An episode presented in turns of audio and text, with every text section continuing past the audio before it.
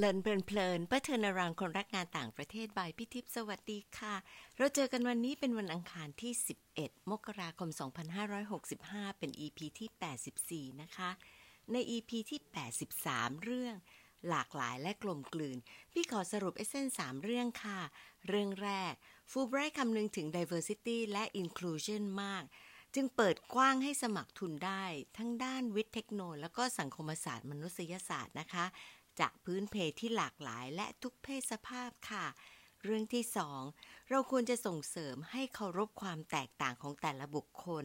และแต่ละกลุ่มอย่างครอบคลุม เพราะทุกคนต้องการให้คนยอมรับในสิ่งที่เราเป็น เรื่องที่สาม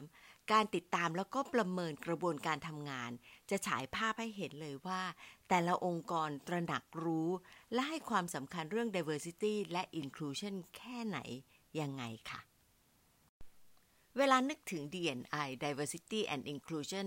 ทีมเล็กๆ ของพี่ก็อยากจะคิดให้รอบว่า น่าจะมีหลากหลายกลุ่ม ไม่ได้เน้นเฉพาะกลุ่มที่เป็น LGBTQIA+ ซึ่งก็รณรงค์กันแล้วในระดับหนึ่งอย่างที่หวานวรังคณาได้พูดถึงใน EP ที่แล้วนะคะ พี่นึกถึงสิทธิ์เก่าฟูไบรท์คนหนึ่งเลยค่ะชื่อรู้อาจารย์อรุณีลิมมณี ได้ทุนก่อนที่พี่ทำงานที่ฟูไบรท์หลายปีค่ะยงไปยงมาก็รู้จักกันละค่ะ เพราะเป็นเพื่อนของพี่ปุ๊กน้องเรือที่คอยช่วย QC สาระ แล้วก็คุณภาพการบันทึกให้พี่นะคะ ทั้งคู่เป็นเพื่อนกันตั้งแต่สมัยอยู่ศิลปศาสตร์เอกอังกฤษ มหาวิทยาลัยธรรมศาสตร์ค่ะ อาจารย์รุเป็นอีกคนที่พี่คิดว่า แม้จะบกพร่องทางร่างกายแต่ใช้ชีวิตได้ดี แล้วก็จะมีเรื่องราวที่เอามาแบ่งปัน ให้เห็นถึง inclusion ได้ดีเลยล่ะค่ะ ตอนนี้พี่ใช้ชื่อว่าชีวิตยิ่งดีด้วย inclusion ค่ะ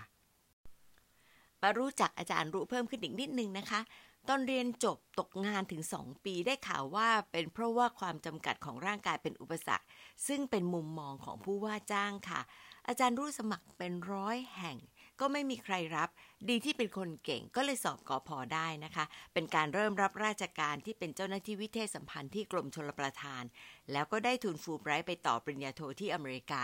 เรียน social work ที่ Washington University ที่เซนต์หลุยส์ เคยเป็นนักแปลแล้วก็เป็นอาจารย์ที่มหิดลด้วยค่ะ ก่อนที่จะออกมาเพื่อที่จะเรียนปริญญาเอก วิจัยพฤติกรรมศาสตร์ประยุกต์ ที่มหาวิทยาลัยศรีนครินทรวิโรฒ แล้วก็ตอนนี้มาสอนที่คณะสังคมสงเคราะห์ศาสตร์ มหาวิทยาลัยธรรมศาสตร์ เป็นผู้ช่วยคณะบดีฝ่ายประกันคุณภาพการศึกษาด้วยนะคะ ซึ่งจุดนี้ก็ทำให้พี่ได้มีโอกาสคุยกับอาจารย์รุบ้างในเรื่องของเกณฑ์เอ p e x ค่ะ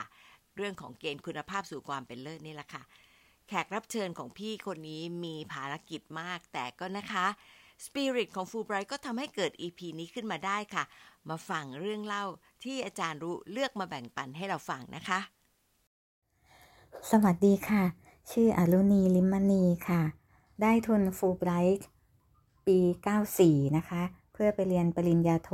เป็นทุนประเภท Open Competition หรือ OC นะคะ ก็คือเปิดกว้างสำหรับบุคคลทั่วไปค่ะ ที่สมัครฟูลไบรท์เพราะว่าเป็นความใฝ่ฝันมานานแล้วนะคะ เป็นทุนที่มีชื่อเสียง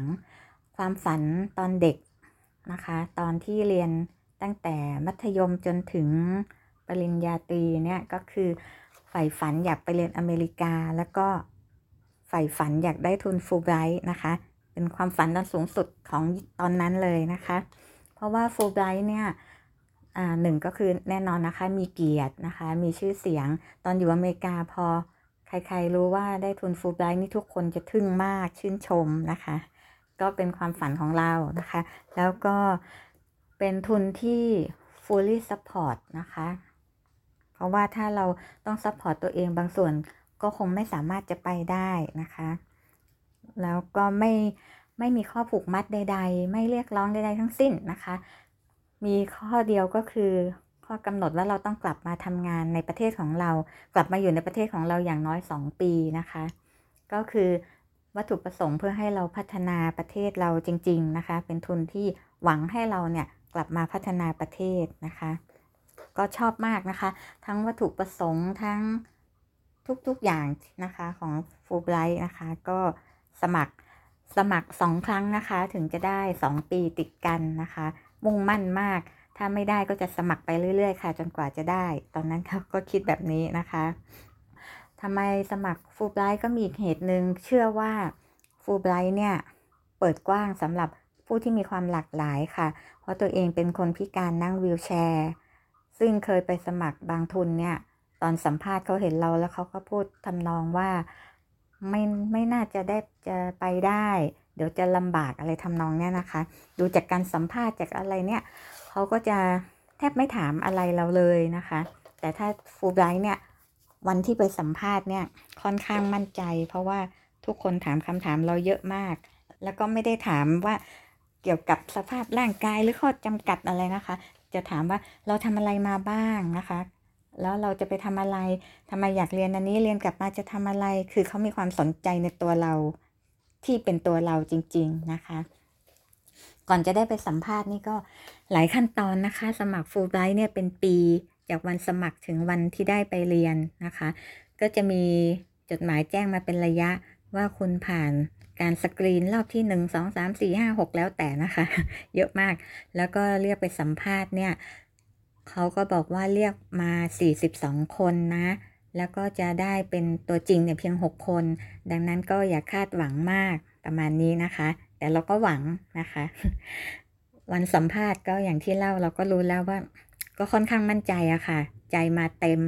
ความเก่งเนี่ยทุกคนก็เก่งหมดแล้วนะคะ ทุกคนเก่งหมดเลย คะแนนโทเฟลแต่ละคนก็สูงมากนะคะ แต่ละคนก็ โปรไฟล์ดีดีเลิศทั้งนั้นเลย ก็คือคิดว่าถ้าจะได้ไม่ได้ก็อยู่ที่ความน่าสนใจของแต่ละคนแล้วล่ะนะคะ แล้วหลังจากนั้นนะคะ ก็จะมี orientation นะคะสำหรับนักเรียนทุนแต่ละรุ่นทำให้เราได้มีโอกาสพบเพื่อนๆ ที่ได้ทุนพร้อมกับเรา แล้วก็มีรุ่นพี่มาเล่าให้ฟังนะคะ ว่าเป็นยังไงเราก็ได้มีโอกาสซักถามเต็มที่ประเด็น เกร็ดเล็กเกร็ดน้อยนะคะ อย่างเช่น ซักผ้าหยอดเหรียญอะไรยังไงนะครับเรื่องเล็กเรื่องใหญ่ถามได้หมดนะคะ แล้วเพราะว่าเราตัวเองไม่เคยไปอเมริกานะคะ ก็รู้จากทางอ่านเอามั่งอะไรมั่งใช่ไหมคะ มันก็ไม่เหมือนไปถึงหอพักจริงๆในเกือบเที่ยงคืน แต่เขามีระบบ support ดีมากอ๋อตอนที่ไปถึงนะคะเราไป orientation ที่มหาลัย ตัวเองได้ไปที่ Indiana U นะคะ อยู่บลูมิงตัน รัฐอินเดียนาค่ะฟูไลท์จะจัด orientation ให้เป็นกลุ่มๆค่ะ กลุ่มหนึ่งประมาณ 40 คนนะคะ บางคนก็ได้ไปแคลิฟอร์เนีย ไป orientation ที่นี่อยู่ 3 สัปดาห์ ในช่วง summer นะคะ ก็ได้มีโอกาสพบเพื่อนฟูไบรท์โหเป็นประสบการณ์ที่ดีมากค่ะ ส่วนใหญ่จะเป็นจากลาตินอเมริกานะคะ ซึ่งวัฒนธรรมค่อนข้างต่างจากเรา เราก็ได้เรียนรู้ซึ่งกันและกันนะคะ แล้วทางฟูไบรท์ก็จัดกิจกรรมให้เยอะมากทำให้เราแทบไม่มีเวลาจะ homesick นะคะ ตื่นเต้น ตื่นตาตื่นใจกับทุกอย่างใหม่ ๆนะคะกลางวันก็ได้นั่งฟังเลคเชอร์เหมือนเรียนจริงนะคะ วิชาพวกวัฒนธรรม ประวัติศาสตร์รัฐศาสตร์ทุกอย่างนะคะ เราก็ได้สัมผัสบรรยากาศของการเรียนนะคะ แต่ยังไม่ได้เริ่มเรียนจริงนะ ค่ะพอ orientation เสร็จเขาก็ส่งเราเดินทางไปมหาลัยของเราเองนะคะ ที่เซนต์หลุยส์ ไปถึงก็เขาก็จัดนักเรียนไทยรุ่นพี่มารอรับ เขาบอกว่าคน Midwest ค่อนข้าง conservative จริง ๆ แล้วเขาก็เปิดกว้างมากนะคะ เพราะว่าความที่เป็นอเมริกันเนาะเขาก็จะชินกับความหลากหลายทุกๆด้านค่ะ อยู่ที่ไปก็เป็น กก็อันดับต้นๆนนะนะคะของประเทศแล้วก็ที่เลือกที่นี่เพราะ School of Social Work เขาอันดับหนึ่งค่ะ ของอเมริกา อยู่ไม่ใหญ่มากนะคะ นักศึกษาน่าจะสักหมื่นกว่าคนนะคะ แล้วก็เขาก็มี orientation ให้แล้วก็มีระบบสนับสนุนนักศึกษาต่างชาติดีมาก แล้วก็ระบบ สนับสนุนนักศึกษาพิการนี่ไม่ต้องพูดถึงเลยนะคะ ทุกที่ดีมากอยู่แล้ว เขาก็จะมีคนแนะนำตัวกับเราว่าเขาอยู่ศูนย์ DSS นะ ศูนย์อ่านสนับสนุนนักศึกษาพิการนะคะ คุณจะรับบริการอะไรได้บ้างหนึ่งสองสามสี่มีคู่มือมาให้ มีเบอร์โทรนะเบอร์โทรศูนย์นี่นี่นะคะ บริการบางอย่างนี้เราก็นึกไม่ถึงเลยนะว่ามีก็มีคนบอกเราบอกว่า ยูรู้ไหมว่ายูสามารถขอบริการคนไปห้องสมุดกับยูได้ด้วยนะ บอกเลยพอเขาเห็นเราเนี่ยเวลาไปห้องสมุดแล้ว ถือหนังสืออะไรลำบากนะคะ ใช้ไม้ค้ำยันเดินตอนนั้น เขาก็บอกว่าเนี่ยยูขอไปที่ศูนย์ DSS ได้เลย บอกว่าขอผู้ช่วยหนึ่งชั่วโมงอย่างเงี้ยแล้วก็นัดกันเออเราก็ลองขอดู ก็มีผู้ช่วยมาช่วยหยิบหนังสือค้นหนังสือ ถือหนังสือไปส่งเราที่ คณะอะไรอย่างเงี้ยค่ะ บอกให้ช่วยได้ทุกเรื่องทุกอย่างจริง ๆ เพราะว่าเขาจะมีนักศึกษาที่ทำงานพาร์ทไทม์ไปลงชื่อไว้อย่างเงี้ยนะคะ เขาก็ได้ค่าจ้างเงี้ยค่ะ ซึ่งตัวเองก็เอาระบบนั้นเนี่ยกลับมาใช้ในมหาลัยในเมืองไทยเหมือนกัน ตอนที่กลับมาแรกๆเนี่ยไปเป็นอาจารย์ที่มหิดลนะคะ ที่วิทยาลัยราชสุดา ก็เอาแนวคิด DSS เนี่ยนะคะ กลับไปที่เมืองไทย กลับมาที่เมืองไทยเริ่มต้นครั้งแรกที่ราชสุดา ตอนนี้ศูนย์ DSS มีเกือบทั่วทุกมหาลัยของประเทศไทยแล้วค่ะ แล้วก็มีระบบที่อเมริกานะคะ ที่อยากเอามาใช้เมืองไทยอย่างเช่นว่า ระบบ Escort ถ้าเราดูหนังสือดึก หรือทำงานอะไรดึกก็ตาม เขาก็จะส่งคนมาเดินเป็นเพื่อนสองคนนะคะ มีไฟฉายมีอะไรคือพร้อมอ่ะ เพื่อความปลอดภัยของเรา แต่อันนี้เฉพาะ on campus นะคะ รถ shuttle ทุกคันจะมี wheelchair lift นะคะ wheelchair ต้องขึ้นได้ทุกคัน บริการขนส่งสาธารณะทุกแห่งนะคะ รถเมล์รถไฟ รถไฟฟ้าทุกแห่งต้องมีอยู่แล้ว แล้วอันนี้แม้จะเป็นเอกชนเป็นของมหาลัยเอง เขาก็ต้องมีให้นะคะ เป็นกฎหมาย สรุปคือบริการ 24 ชั่วโมงได้หมด แล้วก็หอพักทุกตึกจะต้องมี study room นะคะ เพื่อให้ทุกคนมานั่งเรียน มาเตรียมอ่านนั่งสือมาทำงานอะไรกันเงียบๆแต่มันจะดีตรงที่ดีกว่าเราอยู่ในห้องคนเดียวค่ะ เคยกลับ6โมงเช้าคนก็เต็มห้อง แสดงว่าเขาก็เรียนกันแบบนั้นนะคะ นี่ก็เป็นอีกอย่างหนึ่งที่ได้เรียนรู้จากประสบการณ์ตรงนะคะ ก็ได้เป็นอีกอย่างหนึ่งที่เราได้เรียนรู้ได้เปลี่ยนความคิดเราอ๋อเขาก็เรียนหนักนะ แล้วก็ได้เรียนรู้วัฒนธรรมนะคะ อย่างที่อเมริกานี่คนไม่รู้จักกันเขาก็ทักกันนะคะ เรื่องเล็กๆ อย่างนี้บางทีตอนอยู่เมืองไทยเราไม่รู้ เราว่าเรารู้จักคนอเมริกันดีมีเพื่อนมีอะไรนะคะ แต่พอเราไปอยู่จริง ๆ เราก็ได้เรียนรู้มากขึ้น แล้วที่ประทับใจอีกอย่างหนึ่งมาก ๆ เลยคือความมีน้ำใจค่ะ แล้วก็การให้เกียรติทุกคนเท่าเทียมก็อย่างเรื่องน้ำใจอย่างที่หอพัก แน่นอนเขามีประตู เปิดปิดอัตโนมัตินะคะ แต่เราต้องใช้คีย์การ์ดรูด ทีนี้บางทีพอรูดคีย์การ์ดปุ๊บวิวแชร์เราวิวแชร์ไฟฟ้าบางทีมันบังคับให้เร็วไม่ได้อย่างใจอะค่ะ มันจะมีช่วงหนึ่งที่มันจะดีเลย์นิดนึงเนี้ยบางทีเราก็ไม่ทันเอาประตูปิดเอากลับมาลูดใหม่อีกอย่างเงี้ยนะคะ แต่เราก็ไม่ได้รู้สึกว่าเราลำบากอะไร แต่มีคนเขาเห็นแล้วเขาก็ไปบอกกับเจ้าหน้าที่ที่ดูแลหอพักบอกว่า ให้หาทางแก้ไขให้เรานะคะ นักศึกษาด้วยกันนี่แหละ ซึ่งเราก็ไม่รู้ว่าเป็นใคร แล้วทางเจ้าหน้าที่เขาก็โทรมาบอกเราบอกเนี่ยมีคน observe อะเห็นว่ายูค่อนข้างจะลำบากตอนนี้ เอางี้ไหมเดี๋ยวให้รีโมทเนี่ยจะสะดวกขึ้นไหมเขาก็เอารีโมทมาให้เราเลยค่ะ เราก็ใช้รีโมทโอ้โหทีนี้สบายเลยนะคะ ก็นี่ก็ประทับใจเป็นอะไรที่นึกไม่ถึงเลยนะคะ ว่าเออจะมีคนใส่ใจเราขนาดนี้คนไม่รู้จักกัน นะคะ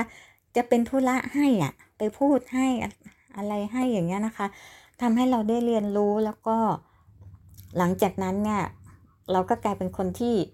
ใส่ใจคนอื่นมากขึ้นนะคะ คนอเมริกันก็จะเป็นแบบนี้ค่ะ เขาจะเข้ามาถามเราก่อนเลยนะคะ อย่างถ้าเราเพื่อนจะยกเราหรืออะไรถ้ามันเป็นบันไดหรืออะไรเงี้ยเขาก็ถามว่าให้ช่วยไหมนะคะ โดยอัตโนมัติเลยนะคะ ข้อดีของอเมริกาก็คือ มีนักศึกษาต่างชาติเยอะ เราก็จะได้มีโอกาสพบเพื่อนจากหลายประเทศ รวมทั้งนักศึกษาอเมริกันเอง เขาก็จะต้อนรับ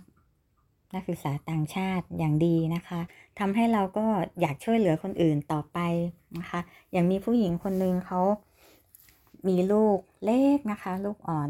แล้วเขาจะต้องมาพิมพ์งานวันหยุด แล้วก็ พิมพ์มือเดียวมั่งอะไรมั่งลูกกวนมั่งไม่ค่อยถนัด นั่งอยู่ใกล้ๆเราก็เห็นแล้วก็เลยบอกว่า do you mind ไม่ถ้าฉันจะขอช่วยพิมพ์ให้ เขาก็โอ้เลยได้ได้เลยบอกได้ได้แล้วก็พิมพ์บังเอิญเป็นคนที่พิมพ์เร็วมากนะคะ ก็พิมพ์ให้เขาก็แป๊บเดียวเสร็จนะคะ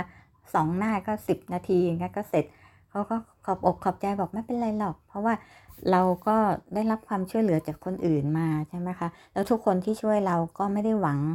อะไร เขาก็คงหวังแค่ว่าให้เราไปช่วยคนอื่นต่อนะคะ อันนี้เป็นสองปีเนี่ยได้เห็นอะไรแบบนี้เยอะมากค่ะ หรือว่าเราคือเราทำงานพาร์ทไทม์ที่ห้องสมุด ก็มีบางคนมีมีคนหนึ่งเขาอยู่กะเดียวกับเรา แล้วก็เพื่อนเราอีกคน คนนั้นอะเขาท้องแล้วเขาก็ไม่ค่อยสบายเวียนหัวคนท้องเนี่ยเพื่อนเราก็บอกว่าไปส่งที่บ้านไหมแล้วเพื่อนก็ถามเราว่าอยู่อยู่คนเดียวสักครึ่งชั่วโมงได้ไหมเนี่ยเดี๋ยวไปส่งคนนี้ที่บ้านเราก็บอกได้ และก็ประทับใจในตัวเพื่อนเราอาจารย์เองก็ดีนะคะ อาจารย์ดีมาก อาจารย์จะบอกเลยว่า ถ้าอยู่ฟังไม่ทันหรือไม่เข้าใจตรงไหนนะอินเทอร์ลับได้เลย ทุกคนเข้าใจไม่มีใครจะมาลำคาญเรื่องอะไร แล้วเขามีบริการเยอะค่ะ มี Lighting Lab ที่ว่าจะดูแกรมมาให้เราอะไรต่ออะไรเงี้ยนะคะ แล้วความ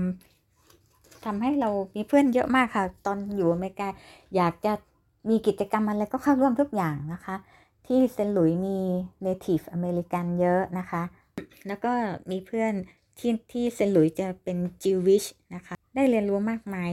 แล้วก็ได้เดินทางเยอะค่ะ เดินทางโดยไม่ต้องใช้เงินมากนะคะ ท่องเที่ยวไปมาหลายหลายสิบลัดนะคะ เยอะมากขึ้นเหนือล่องใต้ขับรถกันไปสามสัปดาห์ ช่วงซัมเมอร์ช่วงคริสต์มาสก็ไปกันนะคะ ทั้งเพื่อนไทยเพื่อนต่างชาติค่ะ กลับมาเมืองไทยสิบปียังประสบการณ์ไม่เท่าสองปีที่อเมริกานะคะ เพื่อนนี่เยอะมากค่ะ เราได้เรียนรู้นะคะ ในความคิดของเขา ได้เจอเพื่อนใหม่ ๆ เจอผู้คนหลากหลายค่ะ ไปที่ไหนก็เจอคนรู้จัก ไปคณะแพทยศาสตร์ไป medical school ของมหาลัย ก็ยังเจอคนรู้จักอะไรต่ออะไรนะคะ บังเอิญว่าไปเพื่อนก็จะถามว่าเพื่อนคนไทยบอกทำไมรู้จักคนเยอะจังแล้วอย่างเงี้ยไปรู้จักเขาได้ไง บอกอ๋อเป็นเพื่อนของเพื่อนไปเจอที่งานปาร์ตี้บ้านเพื่อนคนนี้ แล้วเขาเป็นเพื่อนของเพื่อนคนนั้นอะไรอย่างเงี้ยค่ะทำให้เรามีเพื่อนเยอะมาก แต่ก็จำได้ไม่หมดละเพราะเวลาผ่านมานานแล้วนะคะ แต่เป็นประสบการณ์ที่มีค่าอย่างยิ่งค่ะ ทั้งการเติบโตของเรานะคะ ทั้งด้านจิตวิญญาณ ด้านความคิด ด้านความรู้ความสามารถนี่แน่นอนอยู่แล้วค่ะ ได้เอามาใช้ประโยชน์กับสังคมไทยประเทศไทยจริง ๆ ค่ะ แล้วการที่เราเป็นอาจารย์เนี่ย เราก็ได้ถ่ายทอดสิ่งเหล่านี้ไปสู่คนรุ่นหลังนะคะ ความคิดความ มีน้ำใจความช่วยเหลือคนอื่น เรื่องที่เราประทับใจเนี่ยนะคะ นักศึกษาก็ชอบค่ะ ก็เป็นสิ่งดีๆ ที่ได้รับจากฟูไบรท์ค่ะ ขอขอบคุณฟูไบรท์มาก ๆ เลยนะคะ ที่ให้โอกาสอ่าได้ได้แล้วก็ได้กลับมาใช้ประโยชน์ตรงนี้นะคะ ให้คุ้มค่า แล้วก็อยากให้โอกาสนี้มอบโอกาสนี้ให้กับคนรุ่นหลังๆนะคะ ต่อไปด้วยนะคะ ขอบคุณมากค่ะ ขอบคุณรู้มากเลยค่ะ ยิ่งขอบคุณเพราะว่าตอนที่อัดเสียงอยู่เป็นช่วงที่ไม่ค่อยสบาย พี่ก็เลยอยากจะบอกว่าคุ้มมากนะคะในสิ่งที่มาแชร์ให้พวกเราฟังค่ะ พี่เองได้เรียนรู้แล้วพี่คิดว่าน้องๆผู้ฟังก็จะได้อะไรหลายอย่างเลยค่ะ แต่น้องๆคะก่อนจะรอพี่ไปพูดถึงเรื่องของ Reflect คิดเลยว่าตอนเนี้ยจับประเด็นอะไรได้บ้างแล้วมาเทียบกับพี่ว่ามันเหมือนหรือต่างยังไง ก็น่าจะสนุกดีนะคะ ตามเคยละค่ะ พี่ก็จะใช้กฎ the rule of three หรือ the magic of three ค่ะ เรื่องแรกต้องขอบคุณอาจารย์รู้ที่สมัครสองครั้ง แล้วก็มาเป็นสิทธิ์กับฟูไบรท์นะคะจำนวนคนในรอบสัมภาษณ์ก็ค่อนข้างเยอะ 42 คนสมัยนี้จะประมาณ 20 กว่าคน แล้วก็ดีใจจังเลยที่แชร์ให้สังคมไทยได้รู้ว่า ไม่มีอะไรที่จะเป็นขีดขั้นความไม่สมบูรณ์ของร่างกาย ถ้าเรามีความฝันแล้วก็ตามติดความฝันอย่างจริงจัง อาจารย์รู้เองมีความฝันที่บอกว่าเป็นความฝันอันสูงสุด ฟูไบรท์เองนอกจากจะเปิดกว้างต่อทุกคนที่เหมาะกับทุนฟูไบรท์ก็ไม่ใช่แค่เก่ง ไม่ใช่แค่เขียนเอเซได้ดี แต่แสดงให้เห็นว่ามีความเป็นตัวของตัวเอง เป็นคนที่เปิดใจพร้อมมุมมองที่แตกต่าง แล้วก็ต่อวัฒนธรรมที่หลากหลายได้ด้วยค่ะที่สำคัญต่อการสร้างสัมพันธ์ด้วย อย่างอาจารย์รุนี่เรียกได้ว่ากรรมการคงเห็นแววบางอย่าง แต่ เชื่อว่าคงนึกไม่ถึงนะคะว่าจะสามารถจะเป็นคนที่ผจญภัย แล้วก็เป็น party girl นิดๆด้วย popular มากขนาดนั้น พี่ว่ามันหมายถึงสองทางเลยนะคะ เป็น two way uh, interaction เพราะว่าเอาตัวเองออกไปสู่สังคมวงกว้างอย่างสนุกสนานค่ะ ขอกระซิบนิดนึงสำหรับคนที่จะสมัครฟูลไบรท์แล้วก็ได้ทุนนะคะ เนื่องจากว่าตอนนี้ค่าเรียนแล้วก็ค่ากินอยู่แพงขึ้นเยอะกว่าสมัยก่อนมากค่ะ ถ้าไปมหาวิทยาลัยเอกชนหรือรัฐบางแห่งที่คิดค่าเรียนแพงมาก น้องๆอาจจะต้องเตรียมออกเองบางส่วนนะคะ แต่ชื่อฟูลไบรท์จะการันตีคุณภาพของเรา คนจะยอมรับได้ในอีกระดับ แล้วก็ทำให้มีโอกาสได้รับทุนสนับสนุนการเรียนต่อ หรือการเป็น TARA นะคะ Teaching Assistant หรือว่า Research Assistant อย่างไม่ยากนักค่ะ ขอพูดเรื่องบริการสนับสนุนของมหาวิทยาลัยเป็นเรื่องที่สองนะคะ ต้องบอกว่าเป็นเรื่องใหม่ที่พี่ได้เรียนรู้เลยค่ะว่าเขามีมานานแล้วนะคะ มีคนช่วยบริการที่ห้องสมุดคนที่จะเป็นเพื่อนตอนกลับหอพักช่วงดึกหน่อย writing lab ที่ช่วยเรื่องของ grammar และแม้แต่การให้พักใน แคมปัสก็ต้องถือว่าจัดให้เป็นพิเศษสำหรับอาจารย์รุเลยนะคะ ว่าไปตอนที่อาจารย์รู้ไปถือว่าอเมริกาก้าวหน้า แล้วก็เตรียมการรองรับได้ดีเลย แล้วก็ที่พี่ชอบมากก็คือเป็นการสร้างงานให้เด็กที่หางานพาร์ทไทม์ไม่ใช่แค่สร้างงานเพื่อได้รายได้อย่างเดียว แต่ถือว่าเป็นการสร้างเครือข่าย และที่สำคัญมากกว่านั้นก็คือ เป็นการสร้างความเข้าใจในสภาวะของคนที่แตกต่างและหลากหลายได้ดีค่ะ อาจารย์รู้เองก็มีประสบการณ์โดยตรงที่เอาไปเล่า แล้วก็ได้นำไปปรับใช้พัฒนาเป็นระบบสนับสนุนที่เกิดขึ้นจริง ให้กับอาจารย์แล้วก็นักศึกษาในมหาวิทยาลัยหลายแห่งด้วย ซึ่งเป็นเรื่องที่ดีมากค่ะ คิดเลยไปถึงครูไอซ์ตอนนี้สบายมากเลยค่ะอยู่ที่พอร์ตแลนด์ บอกว่าเลือกที่นั่นตอนแรกเลย เพราะว่ามีบริการให้ กับคนพิการเป็นพิเศษ แล้วก็มี orientation ต่างหากแล้วเขาก็แนะนำด้วยว่าให้ซื้อไม้เท้าที่จะเหมาะกับการใช้ชีวิตนะคะ ที่ Teachers College Columbia ก็มีหน่วยงานพิเศษแบบนี้แล้วก็คนที่เป็นหัวหน้าก็เป็นคนพิการทางสายตาด้วยค่ะ ว่าไปถ้าในหน่วยที่ทำงานของมหาวิทยาลัย ลองมองจุดนี้แล้วก็เอามาพัฒนาก็น่าจะเป็นเรื่องที่ดีสำหรับมหาวิทยาลัยของเรานะคะ อยากเน้นย้ำด้วยค่ะว่า การบริการสนับสนุนต้องครอบคลุมมิติที่จำเป็น ต้องปฐมนิเทศคนที่เกี่ยวข้องให้สามารถให้ แล้วก็รับบริการได้อย่างเหมาะสมแล้วก็ปลอดภัยค่ะ ส่วนที่สำคัญอีกเรื่องหนึ่งก็คือ ในยุคดิจิทัล น่าจะปรับเปลี่ยนเพิ่มให้เข้ากับบริบทแล้วก็ความต้องการด้วยนะคะเรื่องที่ 3 คือเรื่องที่อาจารย์รู้เล่าถึงความมีน้ำใจของคนอเมริกัน แล้วก็การ pay it forward ค่ะ น่ารักจังเลย caring ที่คนอเมริกันคนหนึ่งมีสุดๆ ที่ไปบอกเจ้าหน้าที่ประจำหอพักทำให้อาจารย์รู้สามารถเข้าหอพักได้สะดวกขึ้น แม่อาจารย์รู้เองอาจจะไม่ได้รู้สึกว่าเป็นอุปสรรคอะไรมากนักนะคะ ประสบการณ์ตรงหลายเรื่องก็ทำให้อาจารย์รู้เอง อยากจะช่วยคนอื่นต่อ ช่วยพิมพ์งานให้แม่ที่อุ้มลูก ซึ่งก็คงจะทำให้เขาประทับใจไปอีกนานเลยเหมือนกันค่ะสังคมแบบนี้ล่ะค่ะ จะทำให้คนที่หลากหลายอยู่ด้วยกันได้อย่างใส่ใจกับคนอื่นมากขึ้น แล้วก็สุขใจไปด้วยค่ะ มารีเฟล็กกันนะคะ น้องๆฟังแล้วรู้สึกว่าอาจารย์รู้ทำตัวให้มีข้อจำกัดที่ต้องใช้วีลแชร์ไหมคะ มากน้อยแค่ไหน ยังไงคะ มหาวิทยาลัยของเรา เปิดรับคนที่มีความบุกพร่องด้านต่างๆ แค่ไหน และน่าจะทำอะไรต่อได้บ้างค่ะ ขอบคุณที่ตามฟัง แล้วเราพบกันวันอังคารหน้านะคะ สวัสดีค่ะ